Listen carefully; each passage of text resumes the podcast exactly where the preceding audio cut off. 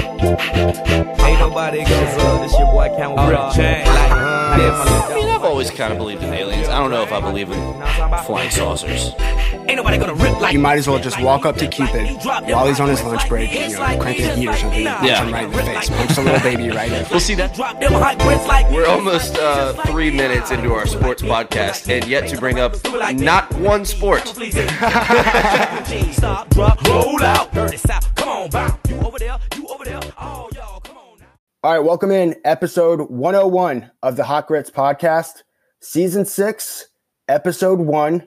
We're back, back for more, recording on Monday, February 7th.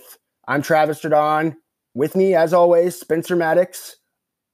Spencer, I'll get to you in a second, but first I'm going to tell the people about our title sponsor, Coach's Corner. The Super Bowl is coming up. Get to Coach's Corner, Savannah's number one sports bar, to watch the big game. If you can't make it for the Super Bowl, get there any other day of the week to watch all the sports that you can handle. Hot wings, cold beers, 196 billion televisions, 3016 East Victory Drive, and coaches.net online. Also find the other sports network, Coaches Corner Sports Network shows um, on YouTube and on Facebook. Go like those today. Tell them we sent you and they'll hook it up. Coaches Corner in Savannah, number one sports bar, and our title sponsor for the Hot Grits podcast. All right, Spencer, it's Super Week. How you living? I'm living good, Trav. I had a lot of people mad that we were uh, that we took a little break there. Yeah, I Kinda took some heat for that bit. too. I took some flack. It's like do 100 episodes and then you take one week off. People forget about the 100 episodes in a row. You know what I mean? Look, our listeners are handsome, beautiful, smart, intelligent, great people, but they have high standards, man. They do. They have high standards. Absolutely. Um, but little do they know, we actually didn't take a break. We've got our Super Bowl preview coming out this week as well, don't we? Yeah, so we're With big- recording this on Monday, uh, and this will be our episode 101. And then on Wednesday, we'll release our bonus episode with noted Bengals fan, my younger brother, Michael. Um, we recorded that last night. Uh, that was fun. Uh, so we talk about prop bets and gambling and just everything about the Super Bowl um, and including the halftime show. I mean, I, I had fun time talking to Deez, dude. I cannot believe this guy's flying to Cincinnati to watch a Super Bowl in Los Angeles. Hilarious, man. Hilarious. So, look, stay tuned for that on Wednesday. So, we'll talk on this episode about everything outside of the Super Bowl, um, all of our other usual topics. Um, and I guess, Spencer, we should probably start with everything that's gone on in the NFL and Brian Flores, um, the former Dolphins head coach, obviously suing the NFL on February 1st, noted that it's the first day of Black History Month when they filed the lawsuit. Um, and look, if people are listening to this, I don't think we need to like summarize. I think people would know by now. Um, but the gist of it is, for me, Spencer, is it's twofold. Brian Flores is a alleging racial inequality and racial prejudice in regards to hiring practices in the NFL. Okay, so that's one side of the conversation. The other side is allegedly Dolphins owner Stephen Ross tried to pay Brian Flores in 2019 $100,000 per loss. And so that is a whole different side of this. And I think, Spencer, the race thing, the NFL has clearly turned its turned its head and, and is not too concerned, I don't think, with racial uh, equality or anything like that. They'll say they are, but they aren't. Um, what makes this a big deal is the fact that we could potentially have an owner trying to tank. And not only that, trying to bribe his coach to tank. I think that's why this became such a big deal. Ah, see the the reasons are intermingled to me. Like they're yes, it is it is a separate competitive issue. Uh, an owner trying to pay a coach to lose. Uh, you never want that. Um, Pete Rose is basically banned from baseball for something similar. I mean, he wasn't like actively paying to lose, but he was, you know, Yeah, I mean, he, Uh, he was gambling. I- endangering the integrity of the game. You know what I mean?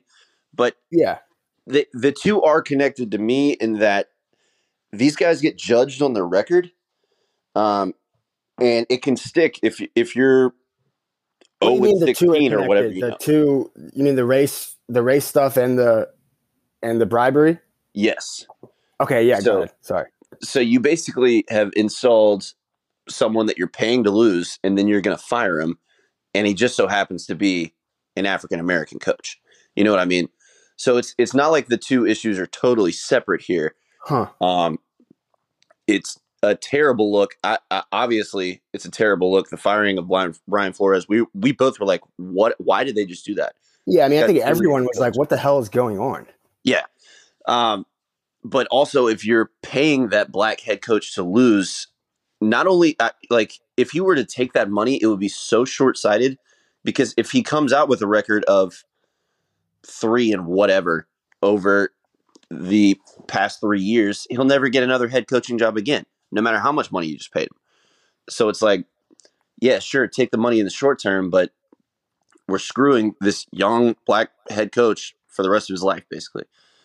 Um, yeah, and- I think maybe the Dolphins owner Stephen Ross thought he had himself a yes man in Brian Flores. I don't know what would give him that idea because everything I can tell about Brian Flores is like, look, if you want to bring in a guy to throw games, this ain't your guy.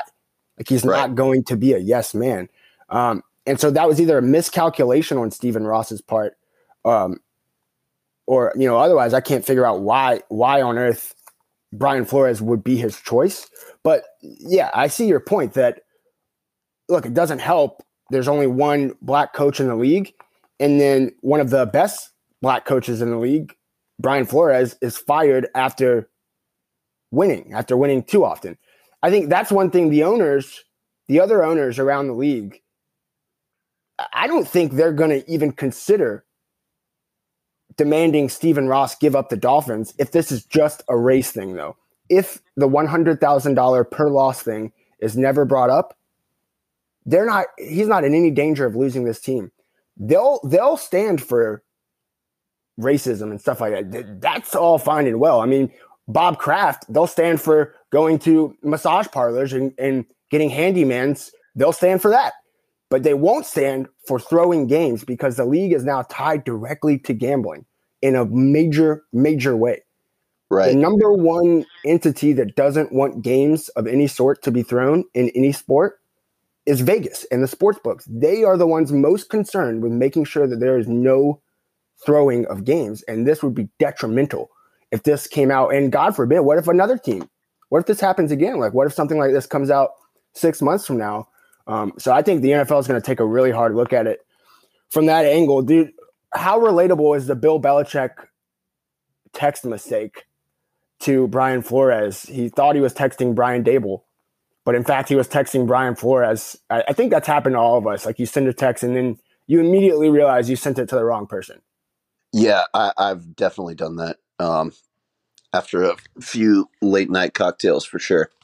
And it's usually uh, the like the the shitty part for Belichick and like somehow Belichick, I sort of feel bad for him here because like this guy makes a mistake that we've all made, but he sends it to the exact person, the only person in his phone book that he could not send that text to was Brian Flores.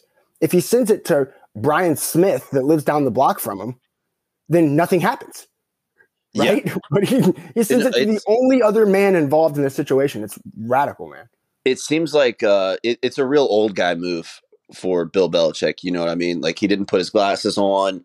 He was doing the thing with his mouth. Like Yeah. Um, like has his glasses on, but they're kind of pulled down to the bottom of his nose, so he can see over the glasses onto his Right. phone, and he's just like uh, texting with one finger, just like his index finger. Sent. yeah, the letters on his phone super big. You know what I mean? It. I've never thought of Bill Belichick as old until this moment. I was like, oh man, old guy Bill, so real when Flo- guy Bill. when Flores brings this suit, Spencer, did I like the? I'm thinking of B- Bill Belichick immediately. I'm thinking of we need Bill Belichick to take the stand, or else, you know, give a deposition of some sort because you can't get a word out of Belichick about the opposing team's defensive line, let alone uh, like a text gate situation. Do you know what I mean? Like if Belichick is forced to sit on the stand and answer questions, he'll just be like, "Oh, we're on, we're on to Cincinnati." Yeah, sorry, I couldn't unmute there. Yeah, absolutely. I the uh, the thought of Bill Belichick being on a stand, especially if it's televised, being on a stand, which it won't be, would just be absolutely electric. Not even just this, like imagine him being in front of Congress. You know what I mean? Yeah, no, That's what we need. that would be awesome. That would be awesome. Um, look, in 2019, and we'll, we'll move on from this, but in 2019, the Dolphins started 0 and 7. Okay, so you know, not a math guy, but that would have been seven hundred thousand dollars in the back pocket for Brian Flores. Um, and then for him, like he was going to get another job. I feel like he was maybe, maybe not this year, but when this suit was filed on February 1st, the Texans job was still available. And I can't remember the other job, but there was another job still available uh, in the league. And Brian Flores has had one head coaching gig. He did what most people consider a you know above average to good job with that franchise and with that team based on where they were. Now, who knows if he'll ever get another job in the league? Certainly a head coaching job. I mean, right or wrong, Spencer, now, like if you know, if Brian Flores walks into your office, Spencer, and, and wants to be hired in the back of your head, aren't you sort of thinking like, well, shit, you know, four or five years from now, like if this guy gets mad at me, what, what am I going to have on my hands? Like he's going to leak every text I've ever sent him. Yeah, I, I don't know. He sort uh, of like torpedoed himself almost by filing this suit. it, it seemed like part of the i mean obviously part of the reason he filed the suit was he felt like you know the emails came up came out. He felt like he wasn't getting a fair shake. So maybe he had decided i'm not getting a job. Like screw these guys. I'm going after them with everything i got. Um, maybe he knew something we didn't like maybe he knew he wasn't getting hired in this cycle no matter what. Maybe he got blacklisted. You know what i mean? No pun intended no racial pun intended um, Yeah, well done. I wasn't going to acknowledge it, but you just immediately addressed it. Well, done. Yeah. Um, maybe he did get blacklisted. You know what I mean? So there's a. I feel like there's gonna a lot is gonna come out of this, um, like that hasn't already come out. You know, a, as we get closer to a trial date, anything like that, we'll get more information. Um, terrible, terrible look for the league though. Like, if, when are they gonna get past this, man? Like, there's so few black head coaches.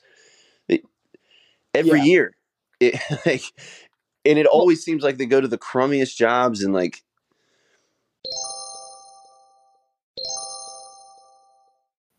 And yeah, look, we've talked about this in the past. I, I don't know that like we are going to be able to figure out an uh, like a solution to racist practices in, in hiring in the NFL on this Hot Grits podcast episode. But I think like Of course not. if if we handled this, not you and I, if we as or if the NFL as a league and you know fans, if we were more tolerant of this conversation five years ago, ten years ago, we may not be even having this conversation now.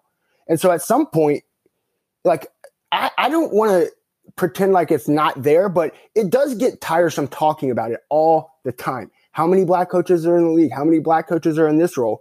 But at some point, like it seems to be an easy fix, put more black coaches in offensive and defensive coordinator positions and then allow the market to adjust itself. Like you might have one year where there's fewer black coaches than the next or, or the year prior, but that's the way to, I think, start moving forward. At some point, it's going to have to be addressed, not with a Rooney rule or anything like that, but with a mindset. And like, that's not a one year thing. That takes time. So, like, it needs to be addressed and talked about, but I, like, it, it does get old talking about it. Does that make sense? Like, yes. No, no, no. I'm I'm already over talking about it. I was over talking about it when I read the doc this morning. It's oh yeah, yeah, yeah, yeah, guys. Spencer read the doc this morning. We believe that. it's just you know I knew I knew something I wonder like what this Joe Rogan along. I, I knew this. something like this was going on, and it's just a confirming of my suspicions that there was some racial pride. Like, obviously, there's so few black coaches, but I really would like to see more come to light, man. I really would. Like, I want to see this get handled in some way because this, I mean, this is groundbreaking. Nobody's ever, it's been insinuated, but nobody's ever like brought this to light. So, I mean, there's significant evidence too. You know what I Yeah. mean? Like, and all of it's alleged, I guess. You know what I mean? Like, it's all alleged, but there seems to be no benefit for Brian Flores here. So if he's not doing it for the right, quote unquote, right reasons, which would be like, you know, morality things, like this is wrong. I'm going to stand up for what's right. That's the only benefit here. There's no monetary benefit. There's no career benefit. There's no branding benefit. There's well, if he wins a lawsuit, yeah, but like if he wins a lawsuit, or even if they settle, eighteen months from now, uh, like then what? This like that's what I'm saying. Then if he wants to be the Jets head coach in 2025, like are they going to hire him?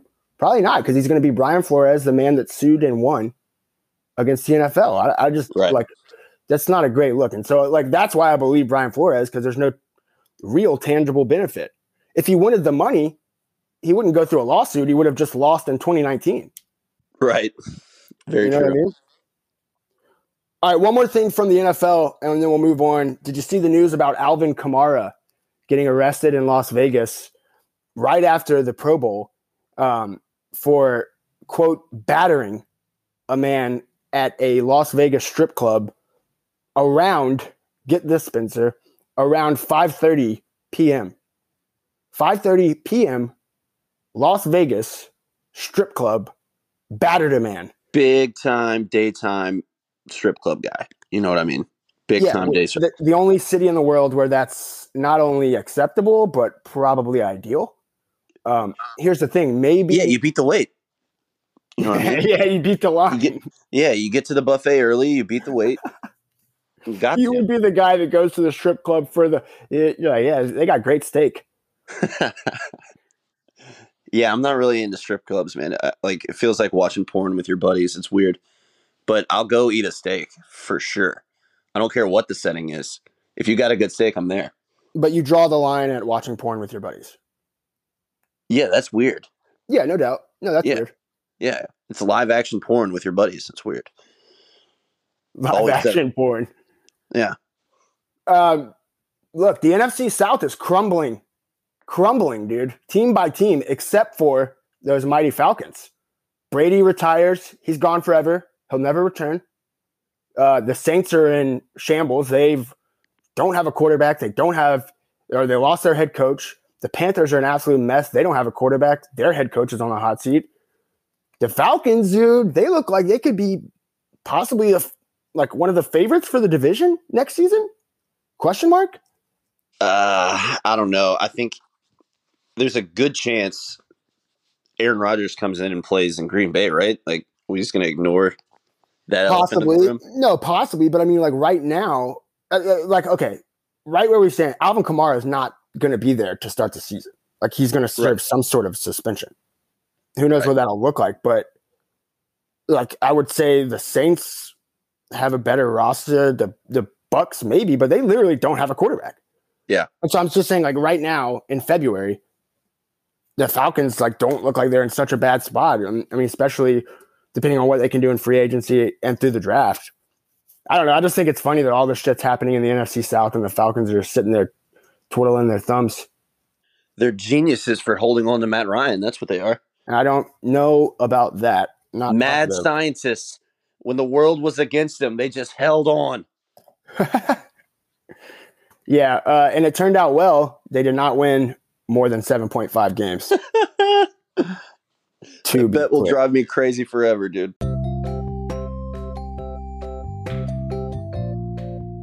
commercial and residential electrical services that you can trust. Braddy Electric is Savannah's number one electrical services for commercial and residentials since 1970. It's family owned and family operated. Reach them today at 912 233 1561 or 1104 East 35th Street. Braddy Electric, that's two D's, B R A D D Y. Five stars on Yelp, five stars on Google reviews, and Savannah's number one electrical servicer since 1970. Call them today, 912 233 1561. All right, let's talk about John Carr for a second, the number one real estate agent in the entire galaxy. Spencer, this guy had an incredible 2021, the top selling agent by volume for Seaport Real Estate, our guy John Carr. But did you see what he did in January of 2022? Yeah, he's the Eastern Conference Realtor of the Month, dude. Yes, some would say that. That's one of the more prestigious awards as far as uh, Southern real estate uh, awards per month. Spencer, January 2022, get a load of these stats for John Carr $1.7 million in sales in January alone. Crazy. Crazy numbers. So he backs up 2021 with with just a fantastic rookie campaign and then starts off January 2022 with 1.7 million dollars in sales. Those are what we call numbies. Call John Carr if you're buying or selling real estate. 912-228-0916. 912-228-0916. Tell him the Hot Grits podcast sent you and he'll hook it up for you. Um, Spencer, you want to talk about Savannah State football for a second? Could I interest you in that? Absolutely. Okay, Russell DeMasi, our guy, we're a pro Russ DeMasi podcast. We we know that already. He was named the interim football coach for Savannah State in December. He is still currently, as we record this on Monday afternoon, the interim at Savannah State. I don't imagine a full time job would be given to anybody there until probably the first week of March. But Russ and the rest of the SSU staff brought in 30 plus players in this most recent recruiting class, which signed last Wednesday on National Signing Day. As an interim head coach, Spencer, how nutty is it that he could still sign and get guys to come play at Savannah State when they don't even know if he's going to be the head coach or not? It's really astounding, honestly. Um, when whenever you sign on to a program like that, these guys are basically giving four years to whatever coach is in the, is at the reins at that time. You know what I mean? Like that's what they sign up for. Um, they're making the argument, like you said it earlier today. They're making the argument that you're coming to play for the program, but that's just not how that works anywhere else. Uh, guys typically leave like uh, the in D one. The bigger profile guys just straight up leave anytime a coach gets fired. Um, so for him to come in, be an interim coach, not even sure that he's going to be the head coach, and he gets all these guys, it's really, really impressive, to say the least. Yeah, and Nathan Dominitz over at the Savannah Morning News had a really good story last week about the signing day, the, the class um, for Savannah State, but also with some quotes that I want to read quickly, Spencer, from from Russell. Uh, and this is like super honest talk here. Like, there's a little bit of coach speak in some of it, but this is why we fuck with Russell DeMasi because of these kinds of quotes. Listen to this, Spencer.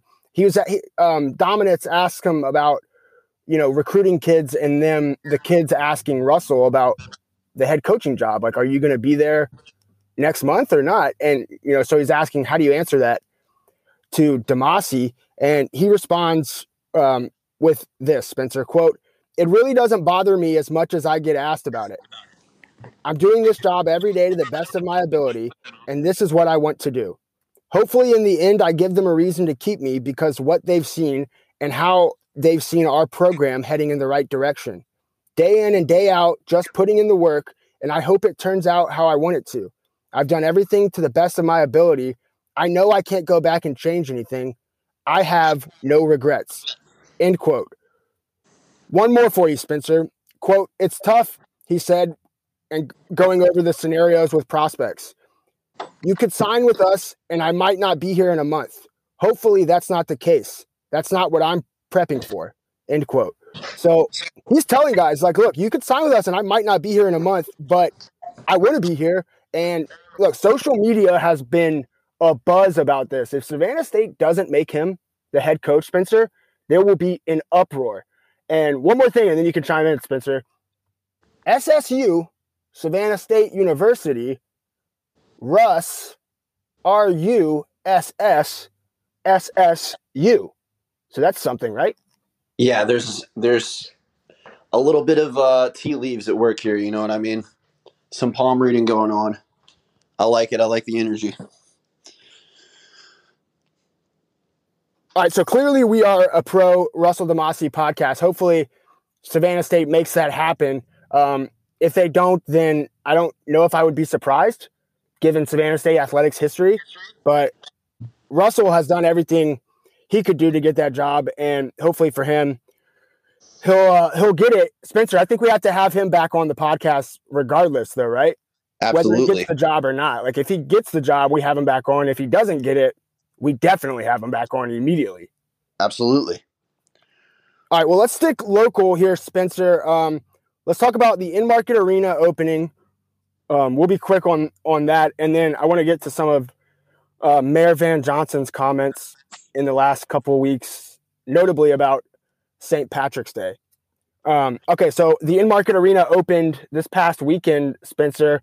And look, you work in downtown Savannah. You're around, you know, a bunch of people that I don't know if there's a bunch of people discussing the Enmarket arena you know, at the bars downtown. But I know that Savannah has been anticipating this for a long time and it's been contentious at some spots. But thank God this building is finally opened, um, even though there's some, you know, there's some clear flaws in how this was, how this was done uh, and how it's been handled.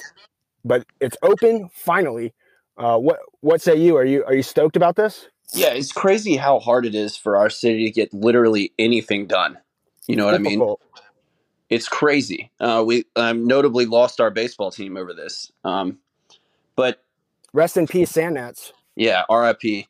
Um, I have been hearing, you know, I've been hearing some birdies talk. I've heard a couple people tell me that this might have been a little bit more underhanded than it may have seemed at first. Um, for one, apparently, Mayor Edna Jackson's family owns land immediately adjacent to the Enmarket arena, what is now the Enmarket arena.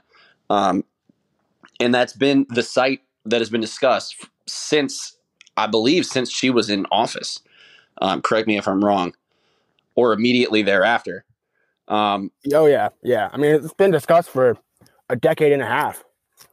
which that's, that's an uh, interesting little tidbit, though. Keep going. super slimy. You know what I mean? Um, if nothing else, like I feel like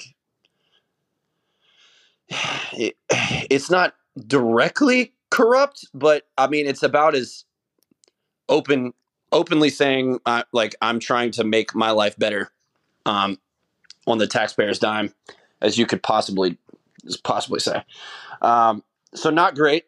Um, and we've also been getting like a lot of complaints about parking and stuff, and uh, like I've been hearing that, and just like outrageous ticket prices, like five hundred dollars to go and see some old bag of bones on stage. So like I, I don't know what's going on there, but um, O- I'm glad the arena's done. Great, I'll say that. would be a great band name. Old bag of bones. Like yeah. that? Listen, I- dude, I I'm saw a glad this picture- building's open too, man. I, I saw a picture of someone getting rowed up to the arena in like a little, like a tiny little rowboat, and then like tying it up. Did you see that? Like a little dinghy? Whoa. Okay. Several thoughts. No, I did not see that. Um, I did know that that was possible. Like it's the canal district. I mean, I guess Yeah. that makes it pretty obvious that you can get there by way of canal. Um, I'll be honest though, I'm sort of an amateur when it comes to the usage of canals. Um, certainly, tiny boats, tiny watercraft vessels. I'm not familiar with too often. That's Right. pretty nuts though. Wait, so someone just cruised up to like the concert this past weekend in a in a little Yeah, I think it was like the opening concert. I don't know if it was this past weekend. Like, it was, apparently, a few people did it. Uh, Savannah, you're doing too much, man. We'll never be fancy here. We're not Charleston. Hold on, hold on, hold on, hold on, hold on, hold on. So, is it like a business? Like you can, like, like an Uber? Like you just go on? I'm not somewhere sure. and like, I can I can neither confirm nor deny that. All right, Um, look into that. That's your job next week. Look into that. Uh, find some little birdies to tell you some stuff about that. Hold on, dude. You can't assign me jobs. Why That's not? not how this works. That's not how this works. I might look into it. That's definitely see. how this works. I mean, you ignore it, but I definitely do the assigning. Yeah. We'll see. I'll look into it. I know what that means. I'll ask a couple birdies. Good. Our listeners will be waiting, dude. Yeah. Coming up on episode 102, uh, Canal District with Spencer Maddox. Mm. Right, Savannah's move- not Charleston though, dude. I think we can both agree on that. Like we shouldn't try and beat Charleston. It's no, too we, sh- we shouldn't, dude. And we're always compared to Chucktown, like always, always compared to Chucktown. But I resist that comparison. Like I get why it happens, but we're not trying to be them. They should Yeah. be trying to be us. Like it's that's it's a different way around. Agreed. But if we're building canals up to our, I mean, if we're you know having people bring like ride a, du- a dinghy, there we go, ride a dinghy up to our uh, Enmarket arena, that stinks of uh, Charleston, you know, high snobbery. So I'm I'm not into that. Get me out of here. Uh, can I tell you that I like high snobbery? I like that term. Never Thanks. heard it, but I definitely like that. Um, all right, well, let's stay local, Spencer. I want to move on to um, a former Hot Grits podcast guest, uh, the mayor of Savannah, Mayor Van Johnson. He has made headlines of late. In late January, he talked about St. Patrick's Day, and it went pretty viral in terms of Savannah. Uh, I'm going to read you a couple of quotes, Spencer, and then we'll talk about what in the hell is going through their brains down there at City Hall. Mayor Johnson wants to make St. Patrick's Day more family friendly, and they're talking about this in the open, in the press. They're saying these quotes that are getting people very, very riled up. Uh, one of the one of the notes that Mayor Johnson talks about before we start bashing them, uh, I do agree, and they've talked about this. They're going to try starting this year on St. Patrick's Day to move the parade zone closer to victory, like expand it out towards Midtown, towards Southside, because I do think a lot of Savannah bars, restaurants, and businesses are negatively impacted, or at least they're not receiving the positive impacts that the the businesses downtown get from from this weekend festival from St. Patrick's Day. And so I've always thought that like we need to incorporate more of Savannah's bars and restaurants into St. Patrick's Day, not just limit it to downtown only. So I do agree with that part, Spencer. But here's where Mayor Johnson got himself in a hell of a lot of trouble. Uh, I'm trying to find the quote here, but um, Spencer, do you, do you have any thoughts on that first while I find it? That moving, Um, the bar, moving the festival zone closer to, or just expanding it in general? Well, uh, it, he used language such as being more inclusive, um, which at its heart, being more inclusive, there's nothing wrong with that. But um, really, what this came off to me as somebody who's worked in this industry his entire life is that he's trying to get Starland Yard involved because a bunch of money was pumped into that area. They're trying to revive that. So he's trying to get Starland Yard involved. Um, do I think it's right or fair? No, um, especially when it's clearly just like trying to get it towards victory so that we can get that big institutional money involved. Um, no, I don't think it's right or fair. I also don't think it's for small businesses. And if we're going to talk about it being inclusive, um, it's an Irish holiday, for God's sake. I mean, like, I, I, I don't know. Like, I- I can't. I'm struggling to think of a comparison, but and like I don't want to come off as like a pearl clutcher here, but how, do we have to make everything include? Like it's we're celebrating Irish heritage. Savannah's an Irish town. Like what are, what are we doing, dude? People come down to celebrate St. Patrick's Day. It's Irish. Yeah, and look, there hasn't been a Savannah St. Patrick's Day since 2019. It's we've missed it two years in a row now, and that look, that's a big deal for people that like the event, but it's a huge deal for businesses and people that depend on that. I mean, not depend on it, but people that count on it and that look forward to Right. making X number of dollars and X number of things. When you go out and you start talking about changing St. Patrick's Day to make it more quote local, family friendly, and representative of Savannah, he says, quote, this is the mayor now, quote, say we've all watched St. Patrick's Day become something that we don't want it to be.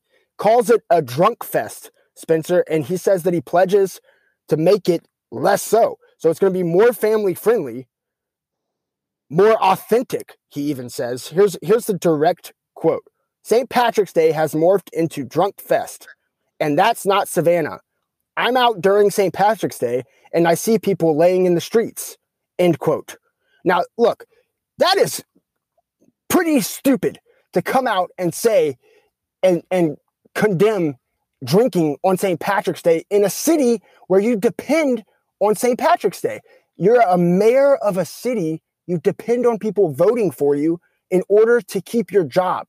If you want to make St. Patrick's Day less of a drunk fest, as he calls it, then do it.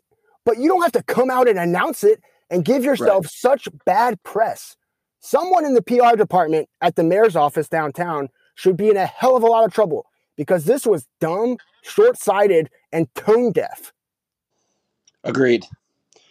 Agreed. And I, I mean, the city is kept afloat like hundreds of businesses are kept afloat every year by this one holiday. Um, like a million people flood to the city. It's yeah, unique, unique to Savannah, and I mean, it also has ramifications for the, not just St. Patrick's Day, like the entire month. Like people don't just come for that week. March is the bu- busiest month of the year for the city. So I mean, scaling back, scaling back this stuff and saying it's because of COVID is you're right, short sighted, um, and just bad for the city. Like, sure, you don't want people getting drunk in the street. All right, if you want to say that it, it casts a bad light on the city, whatever. But I think you brought it up earlier. There's murders every weekend down there. You know, like people are getting shot left and right. And you you yeah. made the point. I don't want to steal your point, but fix that.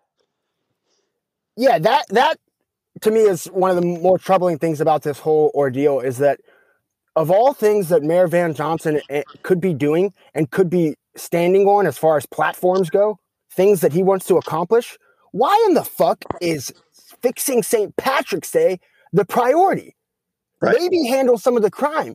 Maybe handle some of the people getting shot dead in the streets. You know what well, I mean? Kinda... Like instead of having all these um, conventions and photo ops and press conferences and cutting ribbons for brand new arenas, fix that. Well, that's why it was always it was always kind of short sighted in my mind to take an anti police stance. Um, not even two years ago. I think actually just a year ago. And uh, all these murders rack up, and now you almost kind of can't say anything about him. Well, look um, to defend him quickly. I, you and I disagree on th- the police issue. I don't think he was coming out and being anti-police he was saying, and we shouldn't get too bogged down in this, but I think well, he was, friend, he's looking for police reform. I think that was happening across the country. Yeah, but uh, I mean, some of those comments could be construed as anti-police. I, I, I believe. Fair enough. And, fair enough. But but still, even that that's probably was, more important than fixing St. Patrick's Day. I mean, it was yeah, it was getting swept. You got swept up in the moment, bro. Like a bunch of mayors did, not just him. A bunch of mayors did, and it ended up being a little short-sighted. You know what I mean? Like turns out murder is kind of a big deal. Like that happens all the time. So can't confirm murder is a big deal. What do you think about that quote? Uh, I've been around, I've been walking around on St. Patrick's Day before, and I see people laying in the streets. Who did that make you think of? Uh, made me think of Tony Thomas, his old running buddy. Yes, like right off the rip. Um, and uh, it it came off as a little bit hypocritical because he was on that city council with Tony Thomas. Um, Tony Thomas, you know, was his supporter throughout his campaign. Um, not a great look. Not a great look. No, it's not. And look, we'll move on. And, and for the interest of honesty here, we have reached out to Mayor Johnson and we had an interview scheduled with him for the middle of January. Um, he had to cancel on us. Under, like we understand he's a busy guy, and then we had another one set up for February first, and you and I had to cancel on that one. So it's one to one. We'll call we'll call that a tie. Yeah, we're even busier. That's the that's the thing. Correct, correct. You're, I mean, you're researching canals, dude. You're you're in the yeah. mud. I'm so a leading researcher. We will continue to try to get Mayor Johnson on. I mean, we can't sit here and bash people if we're not going to give them the opportunity to defend themselves. But look, that was so dumb and stupid. And you know, I don't know if Mayor Johnson would agree with me. I'm pretty sure he would not agree with me, but I don't think he would mind me saying that. I think he would welcome welcome the conversation. So hopefully we can. well, I mean, to an extent, you can't be like, you know, I don't mean to bash the guy, but he's a total idiot. No, I didn't. No, like no I, offense, but you're a stupid asshole. If the mayor was on with us right now, Spencer, I would just ask him. I would ask him, where does fixing St. Patrick's Day fit in your priorities as the mayor? How far up is it? Is it just below or just above COVID? Is it just below or just above crime? I mean, th- Right. those are the kind of things because, and, and again, you just don't announce it. Don't hold a press conference. Just Right. fix it if you want to fix it. I'm moving on from it, Spencer. I'm done with it. Yeah, I've said my piece. All right, we'll move on to the Atlanta basketball professional franchise um, to close up the episode, Spencer. But first, new sponsor alert: Savannah Adult Baseball League. Savannah Adult wee-oo. Savannah Adult Baseball League. Three leagues: 18 plus, 30 plus, and 40 plus. Uh, you can register as a free agent before the free agent tryouts on Saturday, February 26th. Opening day is March 13th. savmabl.com, savmabl.com, or find them on Facebook, Savannah Adult Baseball League. This is a really competitive baseball league, and there's three different divisions, so you'll be playing with people that are your around your age. So 30 to 40, 40 and above, or 18 to 30 are the three options you have. Um, look, over 250 players in this league. Uh, it's been going since 2006. It is the official affiliate of United States Adult Baseball Association, Savannah's official affiliate for that. I'm playing in the league this year, Spencer, playing in the 30 plus league this year. I'm a top prospect now. I was one of the worst players in the 18 and over league when I last played in 2018. Coming out of retirement, a Right. light hitting utility man. I wouldn't gonna be light playing- hitting. Are you going to be playing shortstop? I doubt it. Probably third base or second base. Over under how many sacrifice bunts do you lay down this year? Um, I'm going to say three. yeah, that's a good place to set it. I'd take the over. I take the over as well. I'd take the over. I mean, you don't want to take the bat out of your hands, but with your kind of uh, hand-eye coordination, you know what I mean. And- but well, I, I'm an athlete. Supreme lack of speed. Go ahead and lay it down. Get the guy over. Well, look, I you can't teach athleticism. 5.3 points per game in 2010. Honorable mention all region 3A Right. basketball. Um, they don't just hand those things out, Penny. That means I'm an athlete. I'm going to aim for hitting 300 this year. My team name is the Twins. Our team name is the Twins. So Hot Grits Podcast is definitely pro Twins moving forward into March. Check out Savannah Adult Baseball League, S A V M A B L dot com. Spencer, the Atlanta professional basketball franchise is 25 and 28. They are 10th in the Eastern Conference right now. Last episode, you had them at a five seed. I had them at an eight seed. They got hot there for a while. Now they've dropped two straight. Uh, where are the Hawks and where is their ceiling? Sorry, not the Hawks, the Atlanta professional basketball franchise. Well, just objectively, uh, it should be a six seed ceiling. I, I don't think they're going to have enough steam to get to the fifth seed. Um, which I think, I think honestly, the fifth seed would be the fifth seed would be like a near miracle at this point. They can definitely reach the sixth seed. Um, a fifth ceiling and above would be a near miracle, in my opinion. Um, they can definitely reach the sixth seed just because everybody's kind of floundering right in that area. Um, the trade deadline due Thursday looms pretty large for this team. It looked like they weren't going to make any moves after that seven game winning streak. They lose one, then they beat the best team in the friggin' NBA. Um, it looked like they'd kind of figured it out, and then you lose two straight, and the last one being a pretty tough one on national TV. Um, Yeah, Sunday night versus the Mavs. Um, and look, you talked about the trade deadline on Thursday. John Collins was asked about it. Uh, asked about him being in trade rumors again on Sunday night after the loss to the Mavs. Um, I, I think that makes sense that they would ask him that kind of question, but you don't see John Collins like. Is it fair to say that it makes sense to be talking about it and asking about it and wondering about it, but you don't see a trade happening before Thursday that would involve John Collins, do you? um, I I know you don't want they- them to, but no, if they if they were to make an impact trade, so like like a top 30 guy or a top 20 guy, it's almost certainly going to involve John Collins unless that player is much much older. Um just because I mean, he really is their best trade piece. Like if if anybody's movable other than Trae Young, obviously, it's pretty much John Collins and then DeAndre Hunter. Um, I don't think that kind of deal materializes. Um, ah, man, I hope they don't Yeah, get rid of him. Yeah, I, I've been so high on John Collins this entire year. I, I, I just think he's gone out and out like he's been better than he was last year in my mind. Even though the numbers are roughly the same, I feel like he's stepped it up. you know, and you can tell like he's not to be this guy, but like, doesn't it seem like he's grown up? Like we had Jeff Schultz on, I guess, a year ago now, and those were still questions lingering around John Collins. Like, can you trust this guy in the locker room? Like, is he Right. mature enough? Is he that? You know, is he that dude? And I think Yeah. that you know his play has been pretty. Like, you, no one's going to criticize his play. I think everyone he is what he is. Like, he's bona fide, but he's even like solidified that part of his game too, and surrounding that part of it. Um, this is a 10 seed ceiling team right now. They, they sit at they sit at the 10 seed. And Spencer, they had such a golden opportunity this past week after knocking off Phoenix, who was I think 40 and 9 at the time. Can I drop a stat on you about the bottom of the Eastern Conference? You may. the bottom eight teams. So that's the Hornets, who are right above the Hawks, and then the Hawks and or the Atlanta professional basketball franchise, and everyone below them. The bottom eight teams in the East have lost 18 consecutive games. 18 straight games for the bottom eight teams have lost. So the gap is widening between the haves and haves not have nots. But a lot like the Celtics, Atlanta just seems to be sort of one of the only teams that can't figure out which way it's going up or down. I mean, they're not going to sell, but you can only tread water for so long, and I think that's Right. what that's what they're doing right now.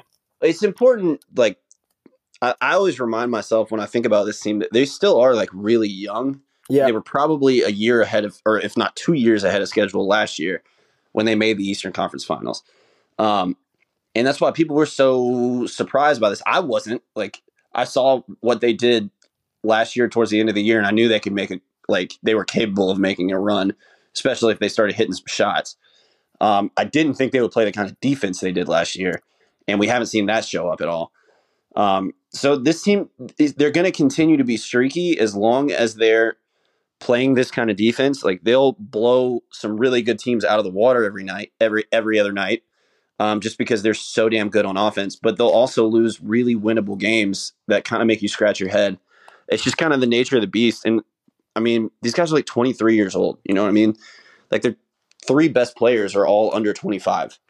So what are you really gonna, you know, what are you really expecting of them? Do you think they're gonna make the one seed? I mean, you see Yeah. that with I no, like not the one seed. Yeah, I get that feeling too. They're just, I mean, I don't know that any move is necessary right now. I, I, I think hope to make the playoffs and then get hot, but you shouldn't be trying or thinking or even really considering an NBA title where they stand right now. They're several moves away from that, is what it would seem, or at least, or at yeah, least the players they have have to increase, have to be better by several increases. Right. And that's possible, but like, you know, none of that's happening. I, I I think I think you're wrong in what like yes they have to be better. Okay, Um, fair. I I don't think they're several moves away though. Uh, just because their biggest problem is on the defensive end. You know what I mean? It's like sure they could use a secondary ball creator, but we just saw the kind of run they were capable of last year, and I mean they were putting up like 130 points a night. You know what I mean? Like 120. It's not like these guys have any any issues on the offensive side of the ball. Would it be nice to have a second starter next to Trae? Yes. Would that probably be ideal? Sure. But I definitely think the talent is there, at least on the offensive side of the ball, to win a title at some point in the next three years. They got to defend some people, man. They got to play better team defense. And I think a lot of it comes down to scheme. Um, it's been brutal, man. But it's I if I see another wide open three, I'm gonna puke. I'm so sick of that. I don't know. That's Trae Young is better than. Devin Booker, and I've been saying that for years. Uh, do you have anything else? No, you haven't, dude. I had to get you on that. It's all good. Do you have anything else on the Atlanta professional basketball franchise? That's it, brother. How do they Find me on. you? Oh, I was so ahead of you, Okay, man. hold on. Let me go. Let me do it again. Let me do it again. Okay, right. three, two, one. How do they follow you? Find me on Twitter at Spencer Maddox underscore. Don't you dare forget that underscore. Trev, how do they find you? at Jaudon Sports for me on Twitter, at Podcast Grits on Twitter for the show. Rate, subscribe, rate, subscribe, rate, subscribe. Follow us on Facebook as well. Uh, Spencer Super Bowl episode, preview episode coming out on Wednesday, and then the Super Bowl on Sunday. So until then, we'll see you guys at Coach's Corner on Sunday for the big game. We'll talk to you guys next week in episode 102 after the Super Bowl. Stay safe. Wash your hands, you filthy animals. Peace.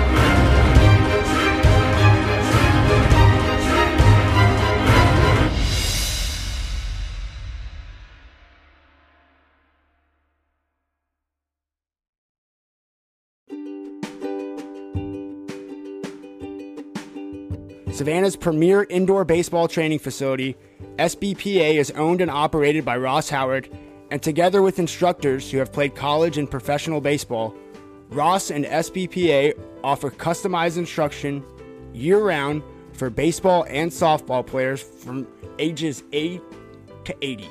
Think about that 8 to 80 is a young man's game. Full length batting cages, pitching mounds, and a state of the art technology to measure improvement are just a few of the highlights over at the Academy. Call Ross at 912 484 5282 and visit the Savannah Baseball Performance Academy on Facebook for programs, teams, camps, and more information about how to take advantage of this great venue. Savannah's only year round indoor baseball facility. Ross Howard, our guy, helping us out sponsoring the Hot Grits podcast. Give him a call 912 484 5282.